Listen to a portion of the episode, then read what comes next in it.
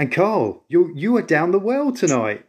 In a in a dramatic role reversal, mate, I find myself down the down the bottom of the well. You you are, and um, it's normally me down there. But as some of you may have heard, we played the new single from those thrash death metal band the uh, the band we never mentioned, but we, we played it at the start. I hope you liked it, but it's royally screwed things right up for us. It has. My uh, the, the the podcast app that we've so faithfully used has decided to uh, to not faithfully work. So um, that's really annoying. So, um, but it works for you, Robbie. So that's all right. Yep, so we'll just uh, continue as nothing uh, happened. There's been no swearing, and it's not an hour later, and um, we're, we're ready to go. We're suitably refreshed, and uh, yeah, I think we'll we'll kick off as things would normally kick off with with um, a running order, Carl. Do you want me to do that? You can do that. You can do that. Yeah, let's just carry on as normal. Okay then, mate. So we've got a reaction to podcast eighty-two. We've got um, elimination uh, a review of Elimination's new album, bearing in mind that that's not out for a little while. We got the Razor's Edge segment, if we can get it, if we can get it in. Um, we've got some mentions. We've got an Anthrax unboxing by Paul Hutch. We've got Bolton's Bangers again, if we can get that segment in, and we've got the Thrash Wheel of Fortune. And then what have we been listening to? Yeah, there's lo- well, I say there's loads to get through. There's there's loads within those features, and um, it's going to be fairly snappy one, but loads of um, loads of stuff to get our teeth into. And you've got to be careful because everything's getting picked up at your end. So you've got cats and things, haven't you? That's going to start meowing and destroying stuff, and um, we'll be able to hear it all. Yeah, it'll all be picked up. All that. Ch- Joy, is it chamfin? Not chamfin. Cham- chammering yeah. or whatever. You're. yeah. Stop your chammering uh, stop the chamming. Yeah, so that's that's, uh, that's what's going to happen. So, shall we get on straight away and do the reaction to podcast eighty two? Yes. Now I'm going to do this podcast without swearing because I've got all the swearing out in the last hour, mate. I don't think anyone in the world, in the history of swearing within the world, kind of has ever sworn as much as Carl has just sworn. And um, yeah, it was it was eventful, shall we say? It was colourful. It was perfectly justified, though, wasn't it? Yeah, absolutely, absolutely. so, um, but um, thanks for everyone who um, listened on our faithful app service, um, uh, on our faithful podcast service. So thank you so much. And we have got some reaction here. So that's really cool. Um, first up, Mark Pensum. Good listen as ever. Don't mind a bit of Devin but I've not listened to much strapping young lad over the years, so a nice bit of deep dive homework. Nice to have Tricky's new homebrew project Heavy Claw featured. A lot goes into doing that from scratch on your own with modest tools, and it's cool he decided to put it out there for us to hear. Totally agree. Really cool of Rich to do that for us. So, uh, got a nice little bit of reaction there for uh, Heavy Claw as well. Yeah, it did. It did, and that like you know backing up what you say there and what Mark said. It was cool that Rich did get it out there, and from whilst we can put on the front of the podcast or at the end of the podcast uh, bigger bands, more well-known bands. It's also cool that we're able to support members within the club that are at, the other end, but justifiably as important as some of those big bands. And it's cool that Rich is uh, involved in the club and happy for us to do that. And it's all available now over on Bandcamp, and it's got a couple of extra songs, like a four-track um, the Code Red single. There's four songs on on the I suppose like an EP, but it's it's all there and um, it's definitely worth going over and spending very little money on you know supporting your fellow members and he um, yeah he put all the links in uh, on a post as well, didn't he? So um, no problem with that at all. He said, "I've got permission. Of course you've got permission, and of course you could do it, mate." And um, pleased that he did, so we can all fill our boots with as much heavy claw as we like. What about Devin Cole? Are you a Devin Townsend fan? Um, I would certainly not a, a fan, as in I haven't got any records, and I I've never gone to see him purposefully. Only at bumped into him at festivals and when he's been playing. So I've never gone to uh, buy a ticket from him.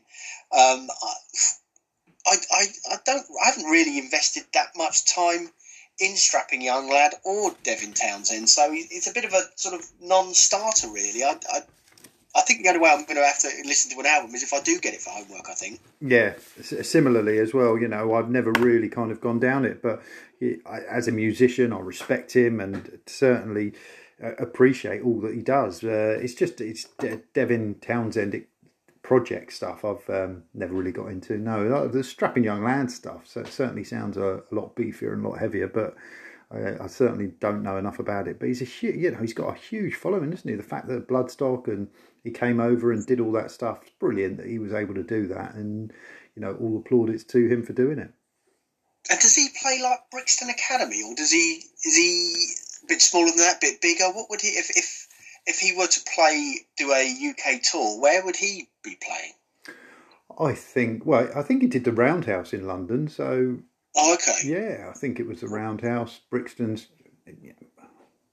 I can't remember our capacities that we, we were doing regularly, weren't we? Our London capacities, but I think as a certainly a London London date, Devin Townsend could. I, I think he could pull off Brixton, possibly, maybe with another band in tow. Who knows? Um, yeah, mm. I, I don't know yeah. enough. I mean, it's a it is a bigger venue than than the Roundhouse, I think, but um, mm. probably yeah, not sure. Yes, cult following no less. So, thank you for that, Mark, and, and looking forward to uh, listening to your review from that. It might be the tipping point to, to get me to listen to it. Um, Andrew Matthews, halfway through, great to meet you guys. Uh, you did miss that you also met my wife. Yes, we did. She of the who didn't think it was shit also booked for Anthrax. So Andrew's off to Anthrax, mate. Heavy Claw first track is a bit of a belter. Good work, Rich Tricky Hudson. We'll listen to the other half tomorrow. So another one there for um, uh, Heavy Claw. Off to Anthrax.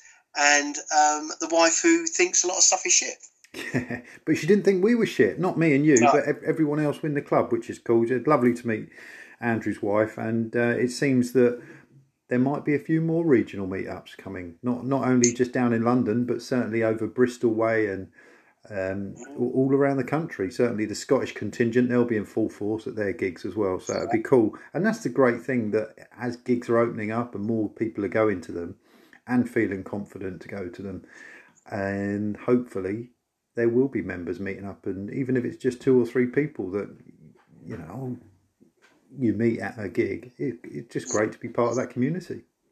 Well, you say that because there's a meetup as we speak. Because there was a road trip. Uh, Gareth Pugh uh, is off to Colwyn Bay, and he's picking up Dylan Jones en route for the Trifecta tour.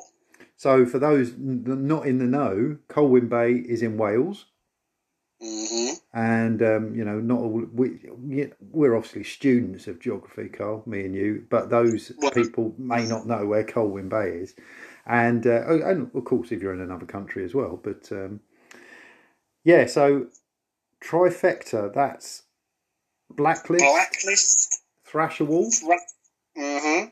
and Hellfected. But unfortunately tonight it's just the bifecta, isn't it? As um, okay, the members of Thrasher Wolf, I believe one of them is ill and they've not been able to play. So it's just Hellfected and Blacklist. Now Gareth Blacklist. has been on. He, he's our roving reporter. He's gone a bit of a shit show so far. No Thrasher Wolf playing, as half the band is ill, which is a shame.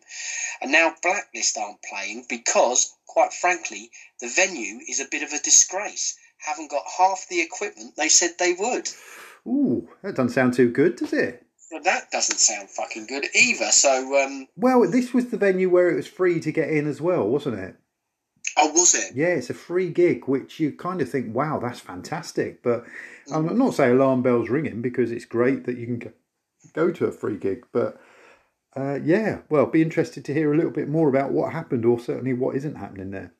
Yeah, so that's a bit of a shame. So, um, but nevertheless, a bit of a meet up there, and of course, the Acid Rain um, Scottish gigs are being well attended as well. So that's cool. Um, Rich Tricky Hudson. Uh, since I have the permission, go on, Tricky. Of, yeah, go on, Tricky. And he's, he's in the, since I've got permission of the Gaffer, Dark Gaffer, Dark Overlord, I'm going to shamelessly plug myself that's what he's. That's what she said. I have a Facebook page. I sporadically post on Heavy Claw, um, and he says, "Okay, I put it on Bandcamp. Code Red with Invisible Enemy. It's a quid and has bonus tracks. One from the uh, Levet. I can never say that. I'm gone. the Laver, Laver, Where we? Leviathan, Leviathan. album. There you go. I got it in the end. Uh, I put on Chaos Reigns and a demo from the album I'm working on, Nuclear New Killer, called Raining Ruin. So there's some new stuff on there as well. Yeah, that was a nice little bonus when I went to have a listen to it on Bandcamp, and it was uh, Chaos Reigns as well, which was uh, I, I texted him and said, "Cool, I didn't know that was on there." He said, "No, like to like to surprise those people that support us." So that's really cool. It's if you follow Rich on um, Instagram or Facebook, certainly on Instagram, he's putting up loads of videos of himself playing. Um, you know his guitar at home, new riffs that he's come up with, and it's maybe it's because I'm a bit of a geek because I'm not a musician, and I do love to see how musicians start from that opening riff right up to the finished product. That's why all that stuff, like the you know the kind of behind the scenes stuff that you get with the Patreon, with uh, the Acid Rain thing, where Pete and H uh, demoing stuff in Pete's kind of studio. How you get from there right up to then seeing it in the studio uh, with Jace Lewis is fantastic, and it's very similar with the Rich Tricky Hudson stuff. You're just seeing riffs, and then you're hearing the stuff like the Code Red stuff, how it's come together, and it's real. It's real privilege. Not sorry, not a privilege. It's a real. Um, uh, in kind of enlightening thing for me, like I said, not as a musician, to see how it all comes together because you know I understand I understand plumbing, okay, not very well, but I do understand certain aspects of plumbing. I know how certain, not a lot, but some plumbing stuff works. But put me in mute, how a track, how a song, how it comes together. You know, it's almost like the choreography, the composition of that track, how it all comes together. What do you put first? The bass, the drums, the vocals. I find it fascinating, and it's great now with social media that you can access that and see it, and it's it's yeah, it's cool to be able to follow people that do it. Did you like the when Metallica released all of that footage around the Black album then where they literally said right this is day one in the studio because I think the Black album was the first time well it was the first time they kind of done that because they certainly didn't do it for Justice for All um, and then you can see like the jamming sessions then the kind of pre-production then the recording and then I think this, there was another DVD with the tour. Did you like that seeing that process then from beginning to end? I don't think I kind of appreciated the importance of it back then. I just liked it because it was Metallica kind of showing a kind of everything that that they do. I think as I've got more more older with music and more um, interested in not just hearing a song and hearing it kind of sonically, but actually, well, what goes into it. I think maybe if I'd been where I am now and Metallica were releasing all that kind of stuff, then I, I certainly would. But I think back then it was just yeah, I liked it because it was Metallica. Mm. Okay, fair enough. Cool. Um, Kevin Adamson. Um, he's very, very um, brief comment. Killing versus ultra violence, you say? This could be an interesting one. Here's hoping Sabbath and AR avoid each other. Yeah, it's got to the. It's been a. It's been a great way to finish the the this round of uh, ties with the the past couple that we've had. Certainly, the Flotsam and Jetsam against Acid Rain that was a good one, and really some really close ties. So, yeah, it will be interesting to see how the British contingent continue next well next year in the next few months. Definitely, uh, the album killers. Let's see how they uh, who they get they pit against one another. But that would be interesting, wouldn't it? Um, that if Sabbath were to play Acid Rain, uh, that would be a British band in the semi. So that would be uh, that would be one way of looking at it. Um, but we could have two in the semi. Who we, knows? We could, depending on how how how the uh, how the dice fall. But um, killing and ultraviolence. That's not going to be this weekend. That is going to be next weekend. Shall we say what's going to be up this weekend? What's up this weekend? Quiz number two, mate. That's right. Yeah, I was just thinking. Hang on a minute. I've no idea what's up this weekend. But yes, quiz number two. I've aced it. I've been the guinea pig, and um, yeah, no one's gonna. No one's going to trump my score. I got 10 out of 10 and nearly a thousand on each of them. I didn't. I probably got about eight wrong. It's difficult, this one, but I think it's good. It's varied. You've done a good job, mate. Oh, thank you very much, mate. Yes, let's see who gets the uh, 10 out of 10. Or um, I don't think anyone's going to get 10 no. out of 10, to be quite honest, just because the uh, the field is too far apart. Do you know what I mean? Um, so there's there's there's questions spanning everything. So uh, let's see how people get on. Hopefully, uh, people enjoy it, and let's try and get a little league table up together. Yeah, absolutely. It'd be cool. No, nice variety, and it's nice to have the quiz back. It's good fun. Yeah, definitely. That'd be good. That'd be good. So, thank you all for listening, and hopefully, this one will um, get itself up there at uh, at some point. Um, so that that that'll be all cool. Um, shall we move on to the next item, mate? Elimination. Let's talk about one of my favourite bands, UK thrash bands, Elimination, mate. Yeah, well, uh, Leanne Evans, she contacted us earlier on in the week and said, "Hello, mates. How would you fancy, or would you fancy, um, sharing a review that I've done for Metal Temple, and it's of the Echoes of the Abyss album, which comes out in the end of October by East Anglian Thrashers Elimination. Certainly, that's a that's a coup to get hold of that album. But yeah. I mean, right before it's coming out, obviously it's months, not weeks, it's months. So uh, to get a listen to that is you're doing well there, Leanne. Yeah, it was it, it was a great review as well because it certainly by the time I'd finished, you know, she takes you in and out, up and down. It's always a uh, a kind of a, a, roller coaster of a ride. The, the, review that not not just the album, the review that Leanne does, but it it's certainly at the end of it. I was thinking, I'm looking forward to this album now. I really am. If I wasn't before, which I was, I'm really looking forward to it. And the fact that the uh, yeah end of October, but the actual vinyl doesn't come out. Unfortunately, what with delays, with pressings and all that kind of thing, it's not till next year on vinyl. But we'll still get the download and it'll still be available. So yeah, good job, Leanne. Really looking forward to it the fact that she gave songwriting 9, musicality 10, memorability 10, and production 9, it's going to be good. Oh, that's that's a good way of doing it, isn't it? Splitting yeah. up those scores, you can you can get a real kind of feel for the album because you may not like the production, but however the songs may be really really good. Yeah, no, it's cool. That's cool. That's cool. Um, are you going to read out some of the little extracts that I uh, that I sort of teased out of it because obviously it's all up there. You can have a look on the on the site, but there is uh, some of the trademark Leanne Evans madness within. Yeah, well, she says after a 10 year hiatus and fresh lineup, East Anglian Thrashers Elimination have evolved.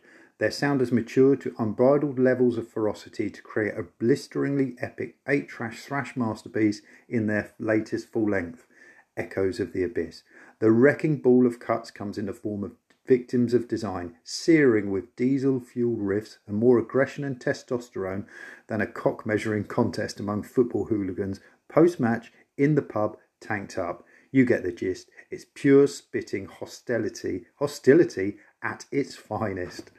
See, I always wanted to know what football hooligans did in the pub before the game, and now we know they listen to elimination while measuring their old. There you go. There you go. And uh, I think Leanne needs to get back to us with the cock measuring. Is it length or girth? Well, it's, an important question. She's left it out. She's made a bit of an error there. Okay. Well, Mark Pensome, he says, I really like the EP, so this is already pre ordered. Got to wait till November, though. Oh, man. So is that the, is November the CD? Yeah, well, it come. Um, yeah, I'm not sure what uh, the end of October is obviously when the album comes out, so that's kind of November okay. anyway, isn't it? So unless there's been a, a, date brought forward for the vinyl, but the last I heard, the vinyl's next year, so that's just how it is. There's not a lot you can you can do with that, really. And, and, that happens a lot, isn't it? Obviously, the pressings are very few and far between in the UK, and everyone's been delayed. So I think they're sort of like getting pressings after pressings now, aren't yeah, they? Yeah, exactly. Steve Airy says saw them at Bloodstock, really enjoyed their set. So that was on the Jägermeister stage, of course, wasn't it? That titchy tiny stage that gets lots of um, through traffic. Yeah, well, imagine seeing that. I've said it, but that must have been wow. Walking past, and then suddenly, who's this band playing? Then not not quite, just really prick your ears up, wouldn't it? Mm. I, I, think they've got to go back. I mean, them and Tortured D. I think we said it last week, didn't we? But they have got to go back and get a because I was going to say a proper stage. Obviously, the Jägermeister is a proper stage, but you kind of know what I mean when I mean a proper stage. Yeah, Bloodstock. Yeah, yeah, definitely. I think that's uh, befitting of uh, certainly when this new album comes out, and if it gets uh, gets a bit of uh, traction going, then um, that could be that could be the, uh, the the push that gives Bloodstock the reason to give them a better better better slot than a Jägermeister slot. I think. Um, I'm just wondering how Gareth's getting on. Is he? Um, is the shit show got any better yet? I, I wonder. I, I, do hope it has. Not that it's going to matter because he'll be listening to this now. You know, it's kind of two days later. But I hope the yeah. shit show did get better, mate. Yeah, no, I, have not got any further updates. Do I, I mean when when we're reading out the next one, I might send him a little uh, on air and say any updates as we're recording the podcast, and he may well kind of um, come back. Yeah, absolutely. You wouldn't get this if it was prong, would you, Dylan? Not at all. No, and no, it was slick operation with prong, mate. So, um, so there you go. There you go. Right. Well, um, thank you for that, Leanne. That was brilliant. Uh, like I get, like I say, the link to the whole review is up on the website, and um, can't wait for the album to come out. But we're and we're obviously nearer the time. I think we'll give it another little push. No doubt there will be a video of something uh, when the album comes out. Okay. Um, so uh, now this is going to be interesting because during my uh, swearing fest, uh, when I couldn't get my app to work, um, we we didn't talk about how we're going to get the Razor's Edge and uh, Bolton's Bangers into there. But now it's time for for uh, Razor's Edge segment. So um, this is. Uh, sh- sh- shall I introduce it, or do you want to introduce it, mate? No, you introduce it as you normally would. Let's. I, th- I think we just continue, Carl, as if everything is just right. Oh, you know, cover it up, like you say, confidence. You know, everyone will just believe it. So let's just be confident. Let's not pretend that you know. We, uh, you nearly punched a hole through the side of your shed earlier, and your neighbours were knocking on saying, "Is everything all right in there, Mister Black?" It was well, it wasn't quite that bad. I mean, it, it, was it was more the, the wheels have come off, but we're still moving forward. Is yeah. what you say? Yeah. No, um, let's let's uh, welcome let, us welcome Tim into this um, tonight and um, to the Razor's Edge. Yeah, I couldn't have said it better myself. Press stop now.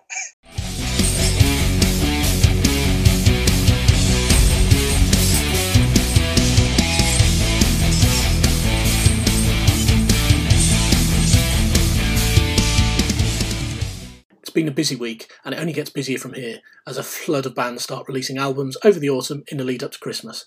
So I'm here to bring you all the latest comings and goings from over on The Razor's Edge. That's www.therazorsedge.rocks. On the interview front, last week we brought you two special interviews. Firstly, I chatted with Andy from Therapy about the Summer Festival season, the twice delayed 30th anniversary celebrations, and their future. Then I chatted with Jorn from Bokassa about the band's new album, touring with Metallica, and what he was doing when he first heard about Lars talking about his band. This week, the interviews continue to flow. On Tuesday, Paul chatted with the Rights to Ruins guys, who released their debut EP on Monday. Paul delves deep into the band and their future, and it's well worth checking out. Then later this week, Paul chats with Sal, frontman and guitarist of A Pale Horse Named Death. Of course, many of you will know him as the drummer and founding member of both Type O Negative and Life of Agony. The interview covers everything about Sal's latest project, getting tips from Mina Caputo about on being a vocalist, of course, the pandemic, and he explains what a negative impact Brexit is having on musicians from the US trying to tour the UK. The interview is 40 minutes and covers much more than I can cover in my two minute window here.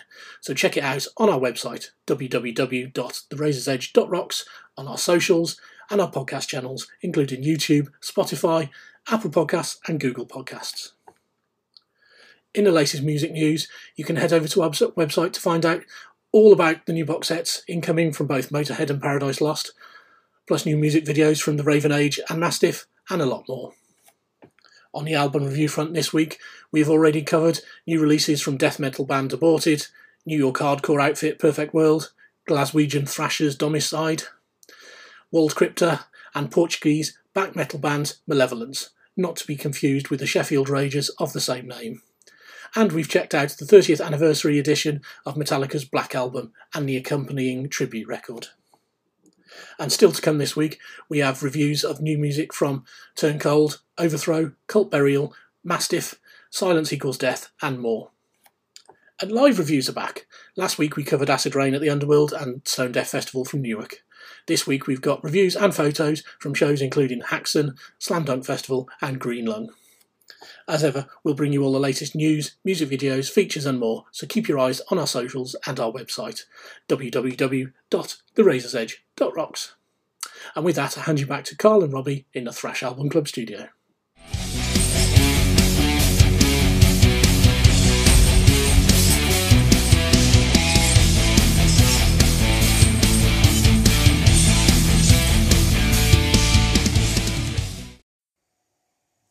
So by this time, we would have heard the Razor's Edge. I'm very confident. Again, I'm going full on confidence down in the well, mate. And um, I'm also confident that I didn't speak too soon, that the front bit gets lobbed off with the delay of reaction because I'm not pressing the button. No, exactly. You, you sounded confident to me, that mate, even down the well. And thank you, Tim, as ever, for sharing what's going on in the busy world over at Razor's Edge.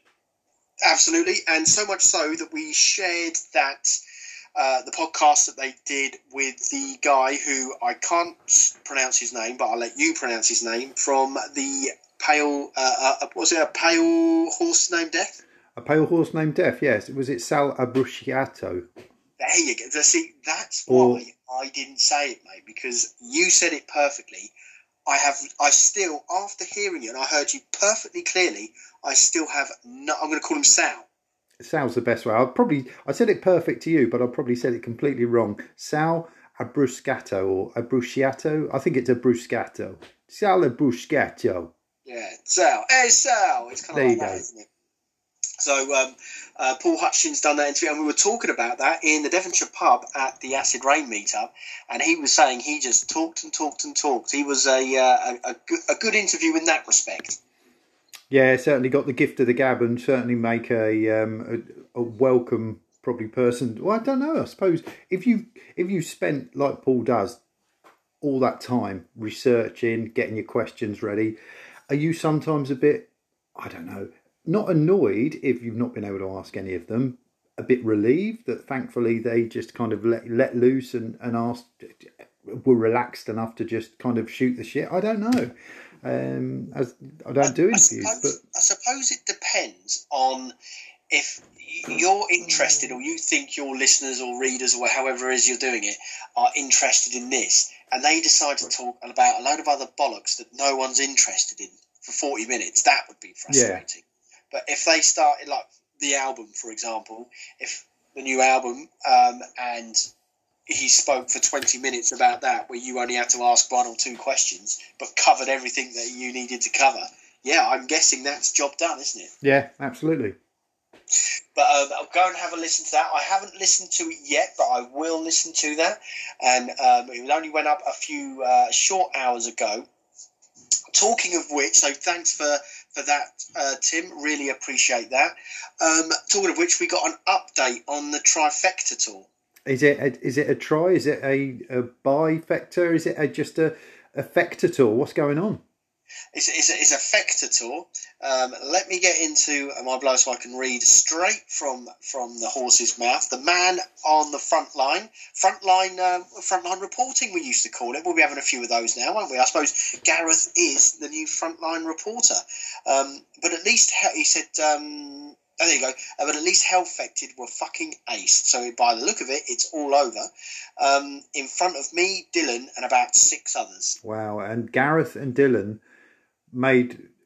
I don't think it's just round the corner for them, is it? They they've gone no. gone a bit of a distance certainly to, to get there. So they've made the effort. Where where was the rest of Colwyn Bay? Surely there's some more thrashers. And is that disheartening for bands like you know Hellfected? That I think they're from kind of um, I'm going to say Staffordshire or Nottinghamshire, certainly from the Midlands. Thrasher Wolf from London, Blacklist of London, aren't they? They're getting around doing a tour at the moment, all round the all round the UK. I think it's like a ten date tour, and um, you know that's got to be that's got to be hard when you go to these places and there's seven, eight people there. But that's how it is, isn't it? They, they, you're not going to have the rub of the green till you. If you don't put these shows in, you're not going to get to the big shows, are you? Because you've got to do these shows to get there definitely. And as the way I would see it, I think um, Gareth has got the right idea there, saying they were fucking ace. It's like having a private show. I'd take that all day long. So um, no problem with that at all. It's just unfortunate. Probably Hellfected not as happy about it as as Gareth. I think the pleasure is all Gareth's probably. and Dylan's absolutely yeah. Dylan's, so that's cool. Um, right, shall we move on to a, a very special mention that I just wanted to uh, just to to mention. Go on then. What were you mentioning here? Well, you know, we um, the UK Thrashers podcast have uh, over the last few weeks. They've kind of not like he had a run certainly over lockdown, didn't he? Neil Brannigan Fuller had a run of about 20, 30 in a row. He's like an absolute machine. And then this kind of third season has been high on quality. There's absolutely no question about that. Still high on quality, but not as many of them. Would you agree on that assumption? Absolutely, yeah. I think the it, it, became a real slick machine. Certainly to those that listen to it, maybe not eh, from Neil's point of view, putting it together. He probably thought, "How is this going to be slick?" But when you listen to it and the work that John did with the music and the interview, the quality of the interviews that him and John did, uh, the diversity of the bands that they get in there within the thrash metal scene, and the range of music that they played it was for an hour, an hour and 15 minutes. It was a wholly enjoyable podcast that you got once a week. And to put all that in, to be able to bring that to people once a week, it's, yeah, it's testament to what Neil has done for the UK thrash metal scene and certainly the emerging UK thrash metal scene. Yes, he's had bigger bands featured, and yes, he's had more established bands. But for, the, for putting a leg up for those bands, the likes of Hellfected, you know the the guys we're talking about there, Thrasher Wolves, uh, Thrasher Thrasher Wolf, and Blacklist, um, invaluable. And I think um, those guys would certainly um, you know doff their thrash cap to, to Neil and throw him the horns for what he's done. Definitely, definitely. Well, there is a bit of a development on that as we discovered in the club because the quality is, is obviously there and it's been recognised by the good people at Moshville radio.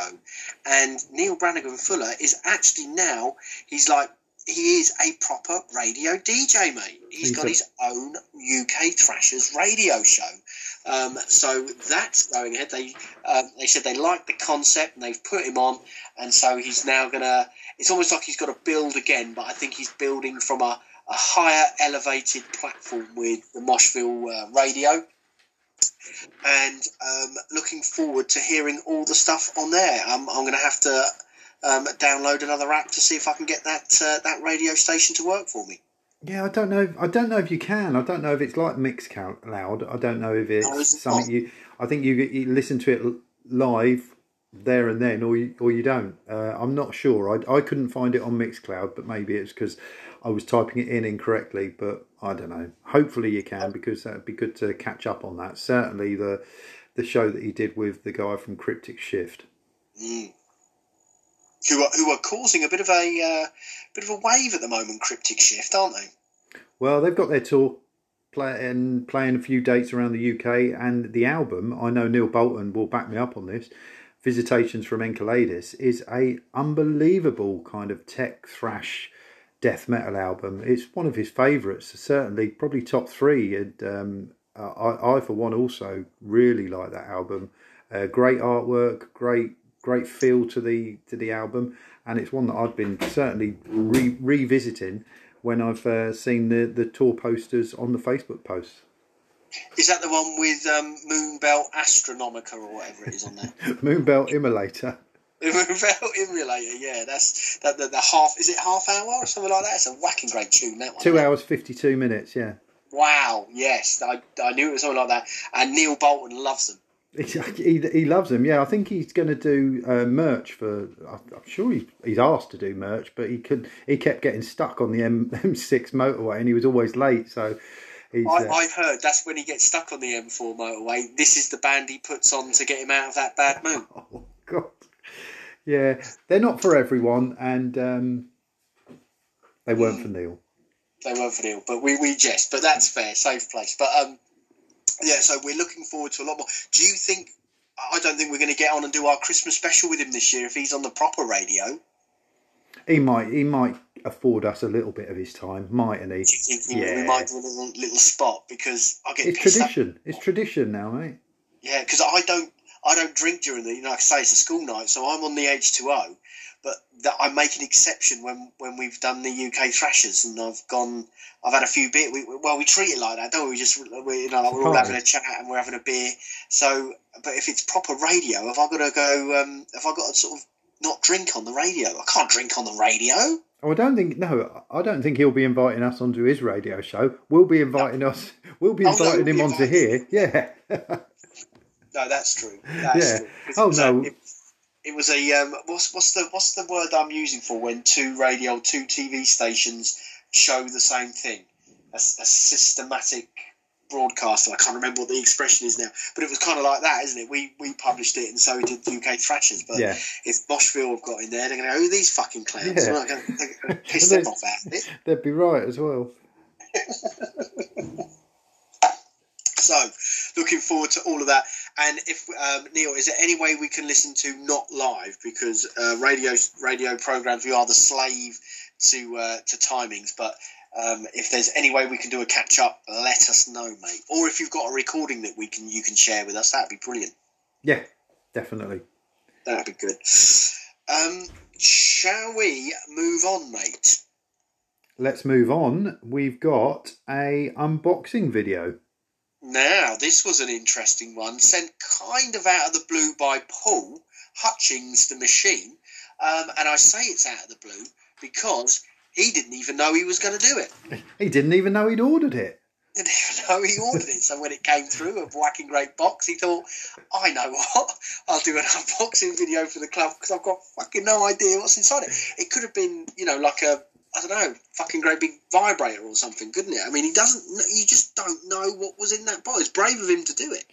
Yeah, I mean, he, he, he did a great job. Some people can probably make I don't know, opening a packet of crisps more exciting than it is. But Paul, Paul is one of those people that naturally is um, comfortable in front of the computer and can ad lib, and I think that's when the um, kind of those experiences that he has interviewing people comes to the fore, where you've got to think of the next question in your head while you're talking, type thing. You know what I mean? Where you've just got to keep mm-hmm. that that brain, that grey matter is going and going and going. And I think, you know, I'd certainly freeze if I was on video, kind of trying to explain. Oh, and here's here's this. Um, oh, and there's a sellotape, and I'd be dropping my phone, and you know what I mean. I just I'd be getting all over the place. But Paul did a great job, made it interesting, explained what it was, where it came from, what it was all about, and kind of covered everything that you as a as a person watching it would go, well, where did you get it from? What is it? You know, why uh, why have they released it? And um, you know, let's have a look at it. And he, you know, able to show it. It was good quality, good sound quality, good visual quality. So it was four or five minutes long. Everything you want for an unboxing. Brilliant, yeah, and it was it was a damn fine. He's done two of those videos for us now, and I love both of them. So, um, any time you want to do another one, Paul, we we will stick it up. Um, anyone else as well? If anyone else wants to, I know yes. Mike. Mike, um, he he's done one before. Yeah. Mike Todd, and you know, if you're listening to this thinking, oh, I've got the new whatever coming up and um, I fancy recording myself opening it, share it. It's, uh, you know, it's a closed group and everyone, like we say, safe space. Yeah, yeah, definitely. You know, I'm, I'm interested in, um, because uh, Maiden have got all sorts of, uh, um, formats for their for their vinyl and stuff, their new album, isn't it? Um, so I'm just wondering if anyone's going to be anyone's going to do a uh, an unboxing. I like getting the vinyl. I like seeing the vinyl come out and all the different um, all the different colours and, yeah. and uh, different bits and pieces that um, that is going to come with that. I have um, to say, uh, like on that with the with the Maiden vinyl, the three I've got the three disc, and I would have videoed it if I, but the the three disc uh, red and black album. And you take it, and the amount of work that's gone into it. No wonder it costs, you know, as it costs, because no, you know, where you pull your records out, the actual design that is in the inlay for you to see when you open it, almost like you open the gatefold up and there's a it's a triple gatefold. So you open up the gatefold and there's this lovely kind of design in there. Yet where you pull your record out as well, that design continues in there. You you've got no way of opening it up, but you can see from where you pull your record out that the design kind of is continuing through there. So the amount of work that's gone into something that would normally be just black or white or grey, it, it's amazing. A lot of money and time and effort has gone into it. Awesome, yeah. Well, I'm looking forward to seeing some of them really, because um, no one's no. I haven't, I've actually yet not seen any unboxing of the Maiden stuff, but I do. I've just seen like adverts for it, but and it's just like spread out over. And I was thinking, if ever there needs to be an unboxing, it needs to be that new Maiden one. Especially the fan club, Maiden fan club. Uh, some mm-hmm. of the stuff that's available to them and that, that people have bought, yeah, it looks amazing. Fantastic. But on with now, this was the Anthrax. Now they're going. I always call it a comic book. Uh, but that is not to do it a, dis, a, a disservice because I know a lot of comic books. Well, it's not that, that, that's for children. This is a graphic novel. Graphic novel. I still see it as a comic book, though. I would call it a comic. if I made one of those. Not that I would ever, ever in a million years, but if I, it's a comic book, I like comic books, and that's what that is. Yeah, it is. And our roving reporter, who's out on the um, on the live scene tonight, Gareth Pugh, he said, "Great unboxing, mate. I love the fact that you have no idea what you've ordered. Every day must be like winning the lottery when the doorbell rings and the post arrives. Expensive ticket, mind." Yes, well, the, the lottery is, you know, was it? However, he said go and research it, but yeah, you just don't know what. You, it, life is like a box of chocolates in the uh, in the Paul Hutchings house. You just don't know what it's going to be, but what come up trumps this time, and it looks absolutely fantastic. Kevin Adamson, he says that was great. I was thinking I was going to be more like a, I was thinking it was going to be more like a regular comment, but that is just some kind of book. I'm surprised band haven't done something like this themselves or if they have, I've missed it. I, uh, I don't think they've. I, I do remember getting some comic books about biographies of bands. I remember there being a Metallica one, um, and, but it was very low budget. I mean, nothing on this on this level. And they are like pieces of art. I must say that I do like my comic books from the, I think like the fifties and sixties. I, I, I, do like a uh, like uh, like the early Spider-Man ones. They're they're my absolute favourite ones and the early Dick Tracy ones and things like that. Um, this one is, is very much like the, the more modern ones where the, the the art is spread up all over the page in the uh, in the more sort of graphic novel style that most of them are nowadays.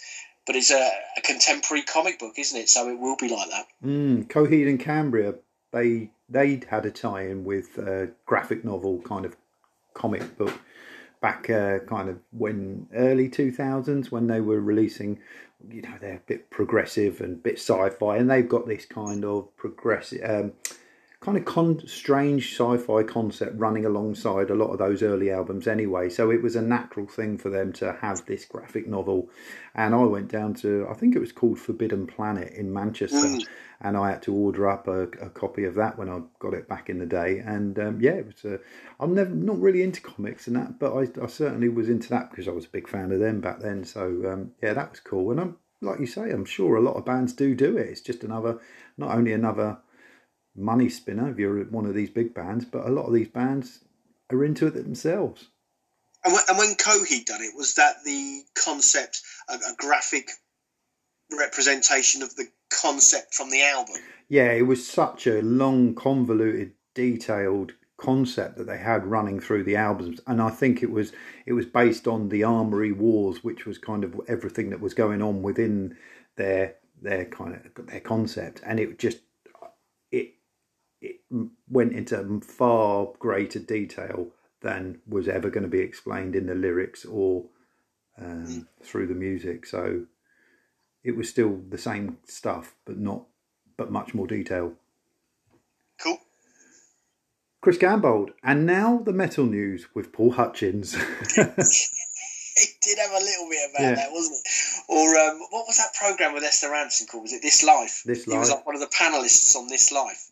You'd imagine him shuffling, you know, kind of putting his bits of paper, shuffling them back together at the end, and uh, yeah, finishing off.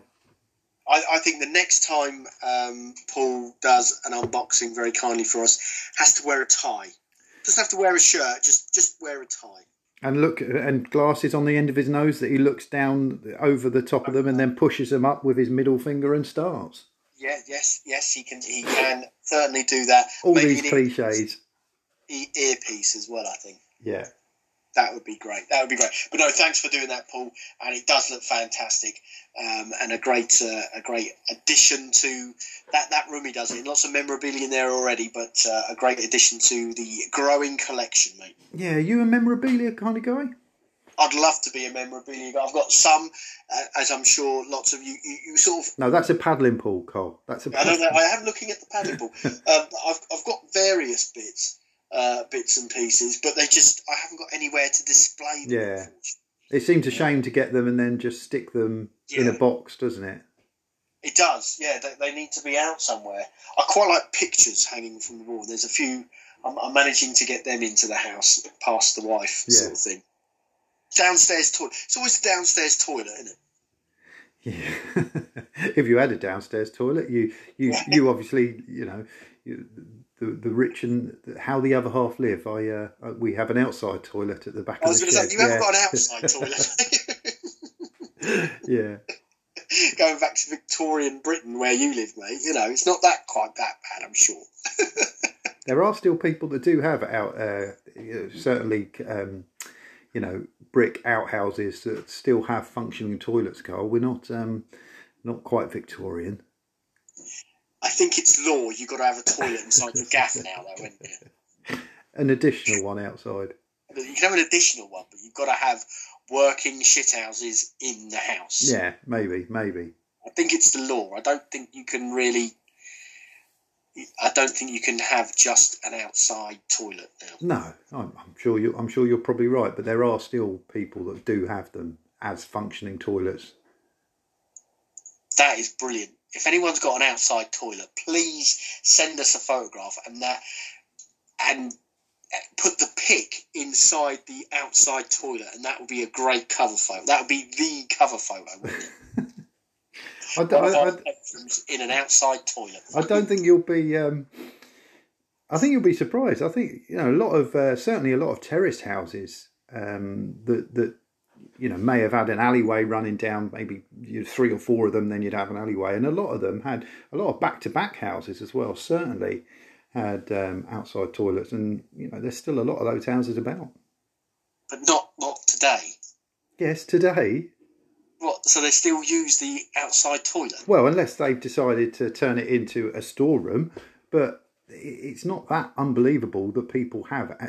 We're not talking about something down the end of your garden. We're talking about at the the, the back of your say your kitchen. There might be a brick, you know, What attached to your house? attached to the house, and it's got a toilet. Oh, because I'm, I'm thinking of my granddad who uh, who used to have an outside brick outhouse toilet.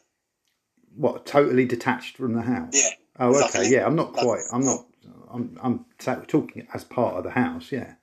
Yeah. Oh, okay. No, we're talking a different. Um, that's what I'm thinking of then. But there you go. So yeah, it's Oh. not just like a, a, a toilet, like a conventional toilet on the end of the house, but it is still you have to go out the house to go into it. Yeah. Okay. I was thinking more like a little separate room at the end of the garden. no, no, no, but you do have to go out to this. Anyway, that's uh, next week in um, outside toilets around Britain. Yeah, shit houses are us. mate, Yeah. yeah. right. Well, we've um. Guess what? We we got we got to talk about Bolton's bangers, haven't we? That I think we posted yesterday. We did, yeah, we did, Well, we, we, will. won't, we won't talk We about won't. it. I think I think we've, we, we've got a perfectly good gentleman who does this for us. Bolton's bangers. Bolton. Banger. Bolton. Bangers. Yeah. Hey up, Thrashers! Bangers time once more on the thrash metal album of the Fortnight Club, and we're going to stick with the thrash thrash scene once again. The band involved here in this banger this time are a band not only special to me, but also many members of this here club. They have a smaller back catalogue to dive into than any other band we have featured before, but it's a catalogue that is chock full of thrash quality. They are an English band formed in the 1980s and they are now enjoying a rebooted lineup, providing one of the best albums of 2019. They are still delivering magical, steamrolling live performances to this day. In fact, they recently just killed Bloodstock and played for the meetup for this here club. You already know this. This time it's the fish you never see is the one you don't forget. Acid Reign. It has to be, to be honest, as this band are now out on a UK tour, one of the first to get back onto the hoist as soon as they could. I know we have fewer tunes to rip apart, but this should make life easier. Bet it doesn't. Okay, for me, I will have at number three, The New Law from The Age of Entitlement. At number two, Humanoia from The Fear. And at number one, I will have to have Motherly Love. And found this very difficult, and the songs kept changing as I thought about this challenge. Sorry ahead of time if I end up putting you through the same ordeal. I am well aware that members of this band are in this club, and your picks will probably be more scrutinised than any of the others, but we do want to know. Okay, just a quick reminder of how this works. I would like you to choose three tracks as your favourites, with number one as your favourite, down to number three. Tracks will get three for first, two for second, and one for third, so put the numbering in your comments. If not, I will do them in the order mentioned. Any remixes or live recordings are perfectly valid, just let me know what they are, but they will be counted separately. No honourable mentions, please. Choose your three and that will do. But any story or explanation behind your choice is most welcome. So there we go. Acid Reign. Let's have it. See you for the results. Mama, oh, yeah. Mama. Bolton.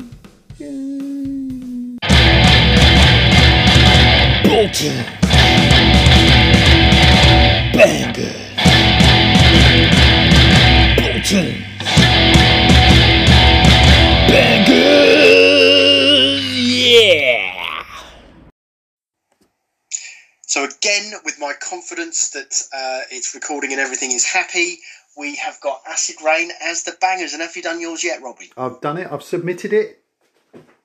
And what did you go for? Just so we get a bit of context into the feat you are. I think it was My Open Mind number three, Within the Woods number two, and Thoughtful Sleep number one. Now, is uh, that Open Mind one, is that the nine and a half minute one that closes out Obnoxious? No, My Open oh, Mind is, is probably about a four and a half, five minute, just a riff fest. It's just H is on fire. The guitars are all over the place. It's up down. It's just a proper thrash metal. Um, just just an awesome awesome song. It really is. It's um, it's been really. Anyway, we'll talk about this when we uh, when we do. What about you? Have you done yours yet? Yeah, I went with um, I went with Plan of the Damned number one. Uh, sorry, number three. Uh, number two, I'd done Hardship and number three, I uh, number one, sorry, I did Humanoia. Yeah, I, I, I like that plan of the damned and the man that became himself as well. It's um, or the man who became himself. This yeah, in between album, you know, the the it was kind of really good. The the new this is here where we are. The new anyway, we'll talk about it nearer the time. Neil Bolton set out for us nightly, so let's go uh, nicely. So let's go and fill our boots with it. So Great stuff. Real, real good one. After we've had some from bands from you know different st- di- different different styles of heavy music from different parts of the world. It was good to have a band that, um, like he's mentioned there, you know, not only members in the club but also important to a lot of people. Mm definitely. So let's see where that takes us. Brilliant. Now let's. I, have been looking forward to this, mate. I'm handing. I'm literally handing everything. You're doing the recording. You're doing everything, mate. It's brilliant. You you came up with this. You saw it through, mate, and it absolutely was one. Uh, if not our biggest reaction to a post this year. I was very surprised how how it went. Really, I thought, what if no one really wants to get on board? But it was just a great way of bringing the club together for a weekend. Basically, the Thrash of the debuts had kind of reached a natural, natural kind of pause, and yes. kind of came up with this idea of a bit like Thrash of the, um, not Thrash of the Titans, Wheel of Fortune. Okay, so over that, over the course of the weekend, basically, you choose, you say one album that you feel you would love to share with the club. You put it up there. When we go to record the podcast tonight, we will randomly select a number between 1 and as it happens it's 1 and 83 and if you if that number comes up it will be your album that will be the featured thrash metal album the fortnight for that fortnight which is actually going to be after Maiden. But such was the popularity, such was the popularity of this feature, we're actually going to pull two names out of the hat. So we are indeed. We're so good. It's like New York City, mate. We've got to do it twice. Well, it's just I, I just think there was so much invested from the members from it, and I said it to you. I said, look, they've really done come to this. We can, if we, you know, we've got the space in the calendar. We've done some housekeeping tonight that we might talk about, but we gave a spot for two more albums that have arisen from this and the real variety of albums that members suggested. I was thinking, oh no, what if we get hundreds and hundreds, not hundreds, but of the same thing? And there are lots of repeats of albums we've done. As it happened, there were only a few where we have to say we've done that and you know frantically trying to update the list of ones we've got because someone might say oh i'm going to go for the american one. Oh shit that's another one that i didn't have on the list that we've done. Or i'm going for um, you know overkill uh, oh we've done that so.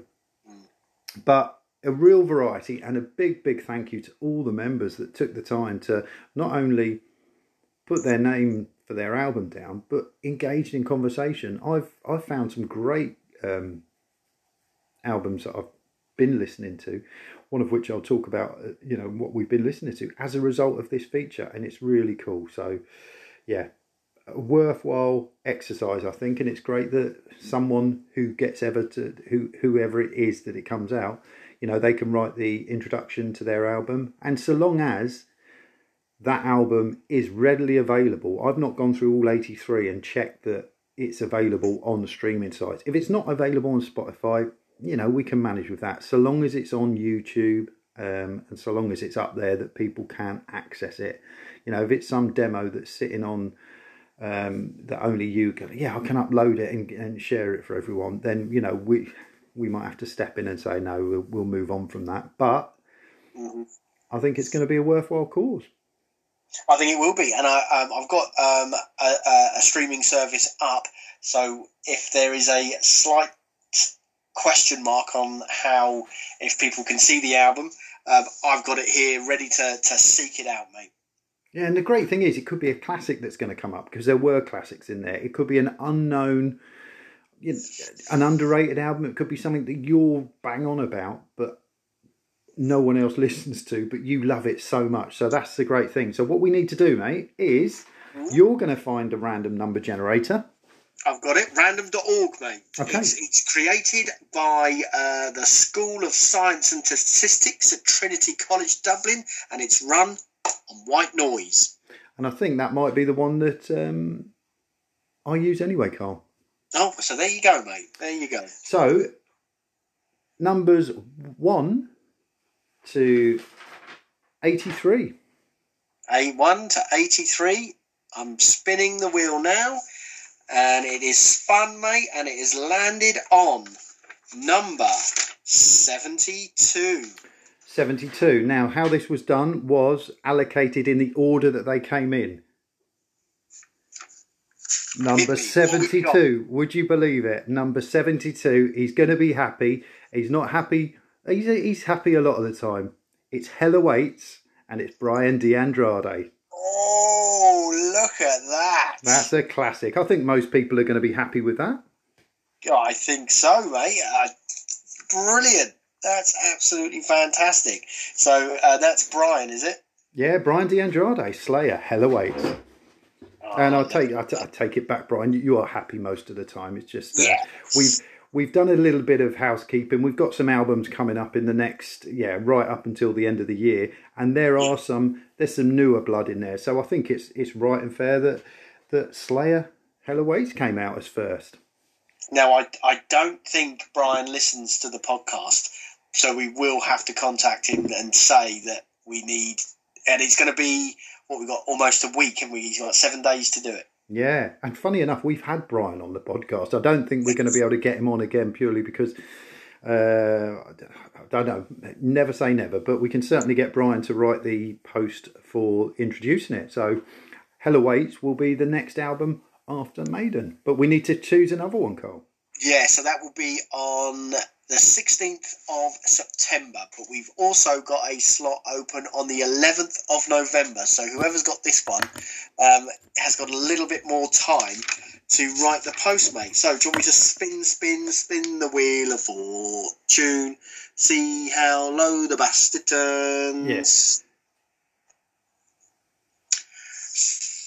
71. Seriously? Seriously. 71 and 71 and 72. Mm. The nicest man in the club. He's gone for Darren Robb, Onslaught, The Force. Whoa.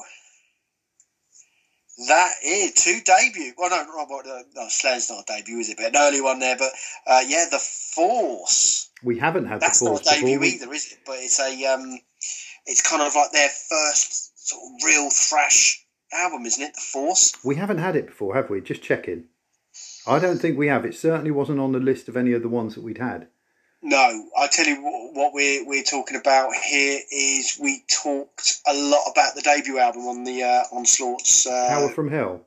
yeah, when it was Thrash of the debuts, wasn't it? Okay, yeah, just yeah. Okay, So that's cool. On the 11th of November, we have got the Force by Onslaught. God, look at that. That is absolutely brilliant.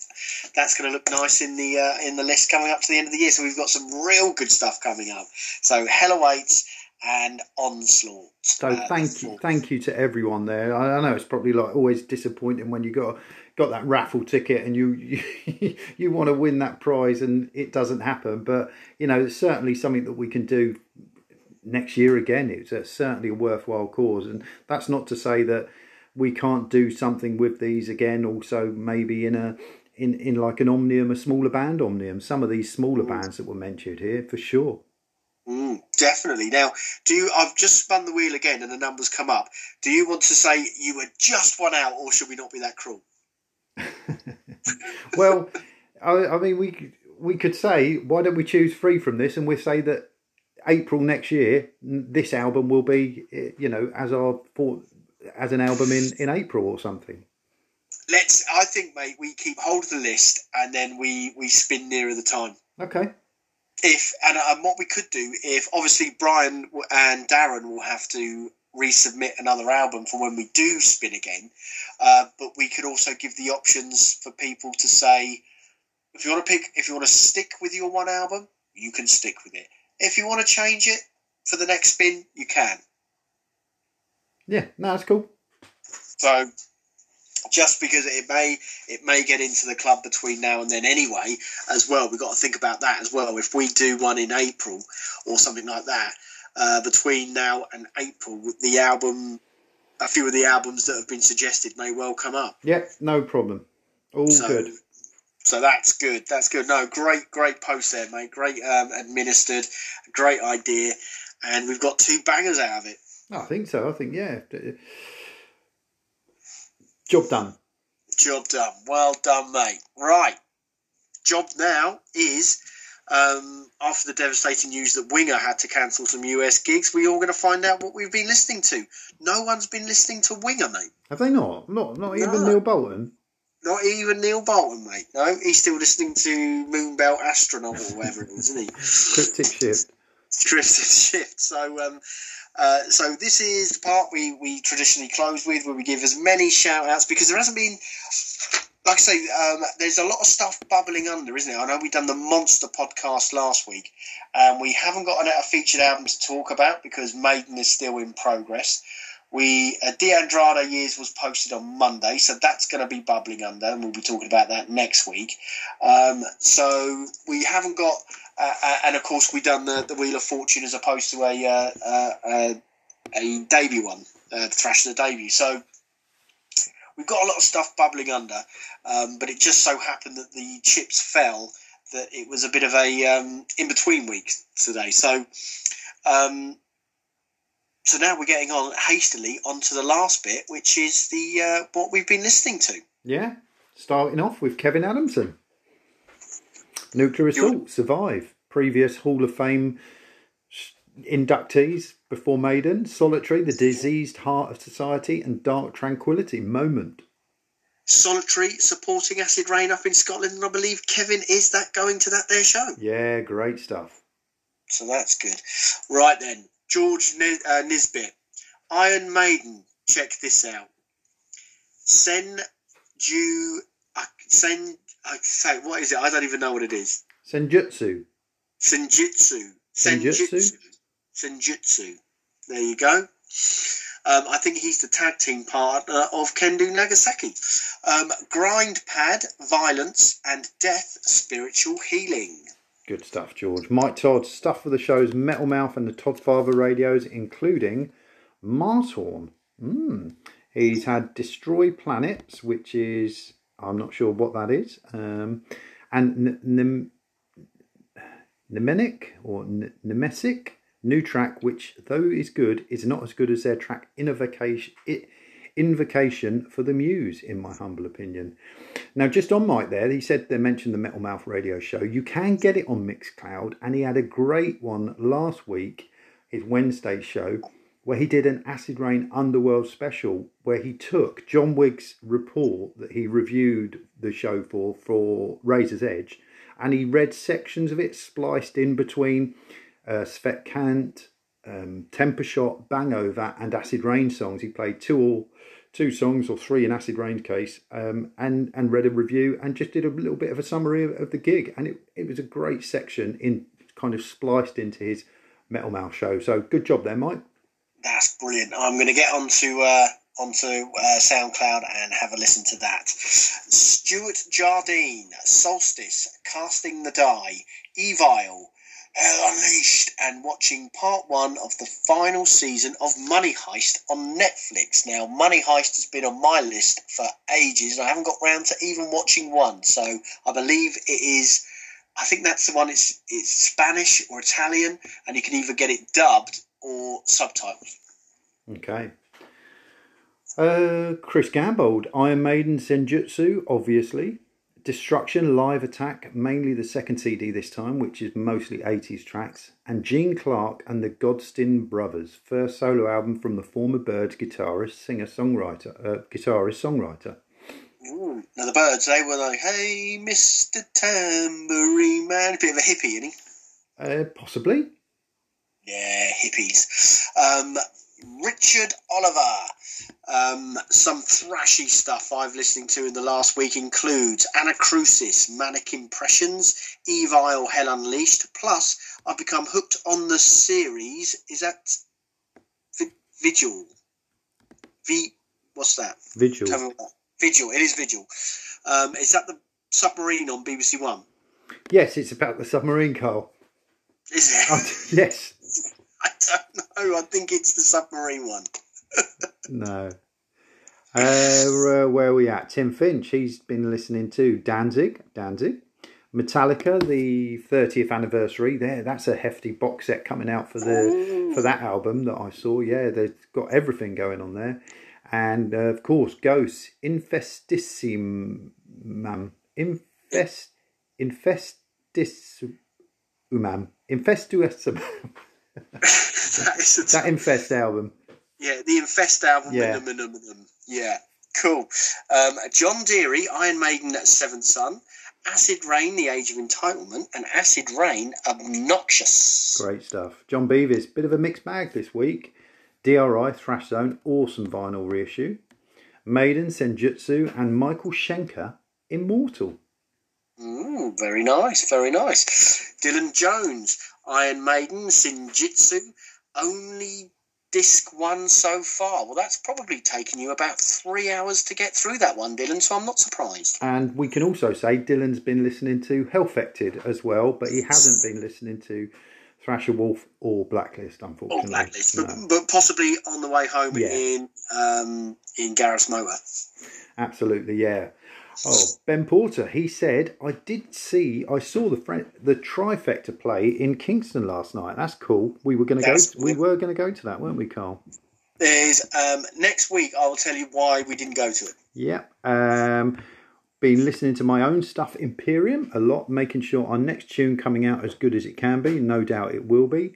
Um, that's me saying no doubt it will be, not Ben being big headed saying no doubt it will be. But you've got to have confidence. I'm now on 20 out of 54 of the main stories for Horus Heresy, that's Warhammer. I can't stop reading them, but it's become an addiction. Well, 20 out of 54, keep going, mate. Just keep going. So, uh, Corvo Atano lis- listened to loads of stuff this week, amongst which were the following Dead Soul Tribe, A Murder of Crows, Wolverine, Steel, and Destruction Under Attack. Cheers, mate. Now, uh, where are we? Pete D, he says, I haven't been feeling very thrashy this week. More futuristic alien than anything. So, Sigue Sigue Sputnik, Dress for Excess. I think Pete went to see them, or certainly an incarnation of, or a, a, a member maybe of the, the band that is doing the rounds, Sigue Sigue Sputnik. I'm not sure Yeah. where they're at. Gary Numan, The Pleasure Principle. And watching Doctor Who, The Robots of Death. You like a bit of Doctor Who, don't you, Carl? Um, I don't. Again, they're a bit like strapping young lad. I've got nothing against it, and I should watch it. I just, I just don't prefer Star Trek and. Oh, okay. But um, yeah, I would watch Doctor Who quite happily. Again, prefer the older ones with the wobbly sets and things. Talking So- of Pete, um, oh John Wigg, he he requested cremated, didn't he, th- uh, for the Uh, um, yeah. yeah for the Thrash Wheel of Fortune. Unfortunately, it didn't come up, but yeah, three minute warning, good album, check it out, great album. Dean Hughes, listening to Iron Maiden Senjutsu, uh, Destruction, multiple albums. Though aware of the German Big Four, I have only just recently spent time listening to these. Why did I wait so long? And watching The Heist Season 5 on Netflix. Thank you, mate. Season 5 for The Heist. Wow. Great stuff. Uh, Rich Tricky Hudson, he's been listening to Nathrakh, obviously, you know, Oh, anal, yeah. and now Na- Nathrakh, the Codex Necro, Reverend Horton Heat, Lucky Seven, and uh, Boney M, Night Flight to Venus. Now, if it was anyone else other than Rich, I'd, well, not anyone else, there's a few people that I know they're being serious. Uh, no doubt whatsoever, Rich is being serious, and he has listened to that. Another selection like I've done a supermarket sweep in the record store. so you just thrown anything in there.